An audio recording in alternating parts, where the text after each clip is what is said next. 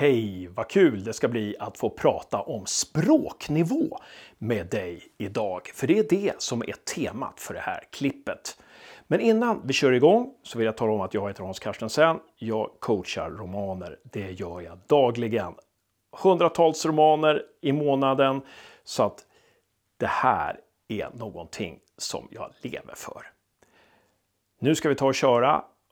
Men innan vi kör, kom ihåg att prenumerera. Så missar du ingenting och så blir du med i den här familjen av romanskrivare. Nu är det språknivå som gäller. Språk, så här språk, språk. Vi kör.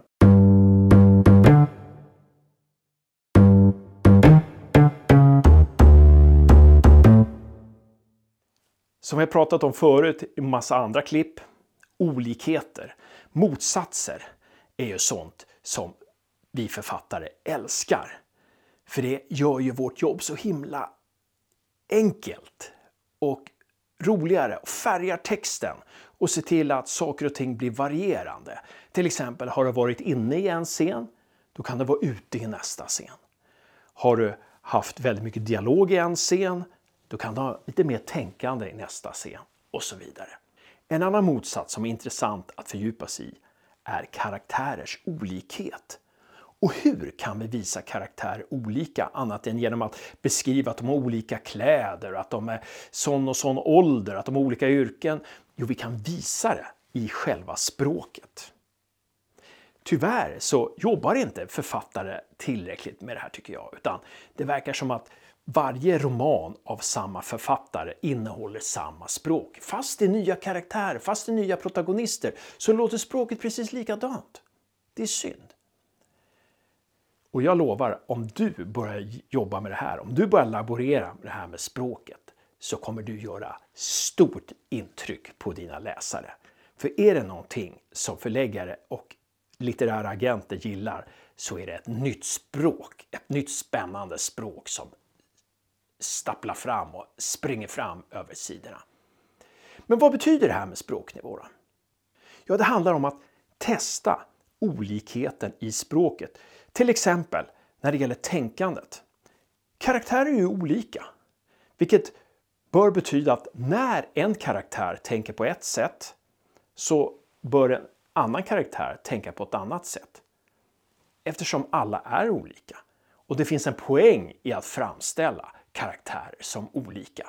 För då blir ju berättelsen mycket mer levande. Det blir ju som livet då. Till exempel en människa som gömmer sig bakom fina ord och inte riktigt visar vem hon är. Hennes tänkande blir ju på ett sätt. Och en människa som tar tillbaka det hon säger hela tiden. Hennes tänkande blir på ett helt annat sätt. Jag tycker vi tar och testar det här i en övning direkt. Så får du själv pröva på det här. Övning ett handlar om två personer i helt skilda romaner, på helt skilda håll, som står och tänker om vädret. De tänker tankar om vädret, men deras personligheter är helt olika. Så låt deras personlighet förfärga av sig på tänkandet. X är en människa som pratar först och tänker sen. Y är en människa som säger det hon tror att folk vill höra. Låt de här personlighetsdragen färga av sig på deras tankar.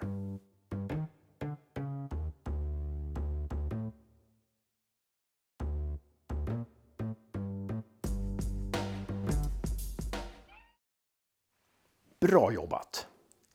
Men du kan ju också jobba med det här med språk på ett helt annat sätt än bara i tankar. Du kan jobba med det här med språk i själva språkdräkten, i själva materian som syns på pappret. Till exempel en person som pratar mycket, kanske pratar i väldigt långa meningar. En person som är väldigt analytisk, kanske pratar i korta meningar, kanske tänker i många meningar eller satser som skiljs åt genom skiljetecken och kanske genom semikolon.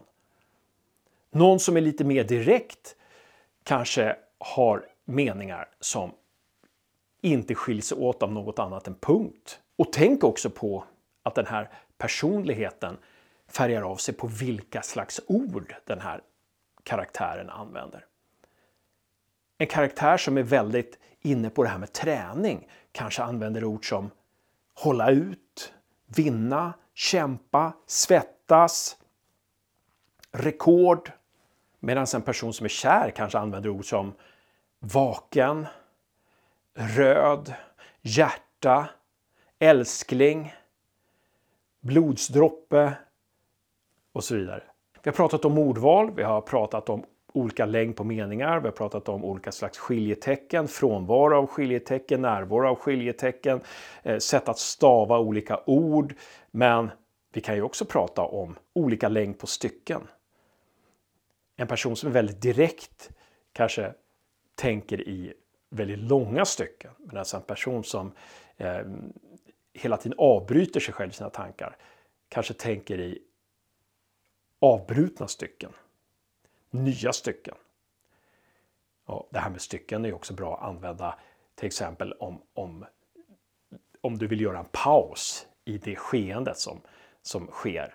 Då är det bra att kanske göra ett nytt stycke eller använda lite blankrader och sådär. Medan något som, som pågår i ett flöde kanske kan vara ett och samma stycke under en lång tid.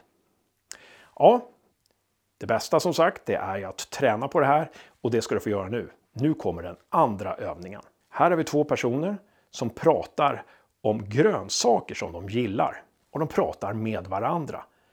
Men det är två helt olika slags personligheter. Så låt deras personligheter få påverka ordvalet. Och vill du testa det här med längd på meningar och skiljetecken så kan du blanda in det också om du vill. A är intresserad av teknik och hur saker fungerar. B är intresserad av design och att uttrycka saker med färg och form.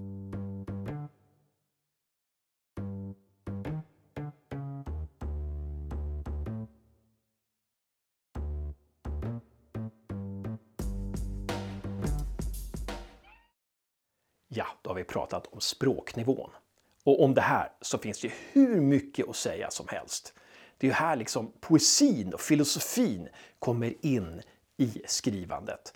Och det är ju här som vi kan låta, alltså att inte bara befolka texten med karaktärer, utan också befolka texten med olika slags språk.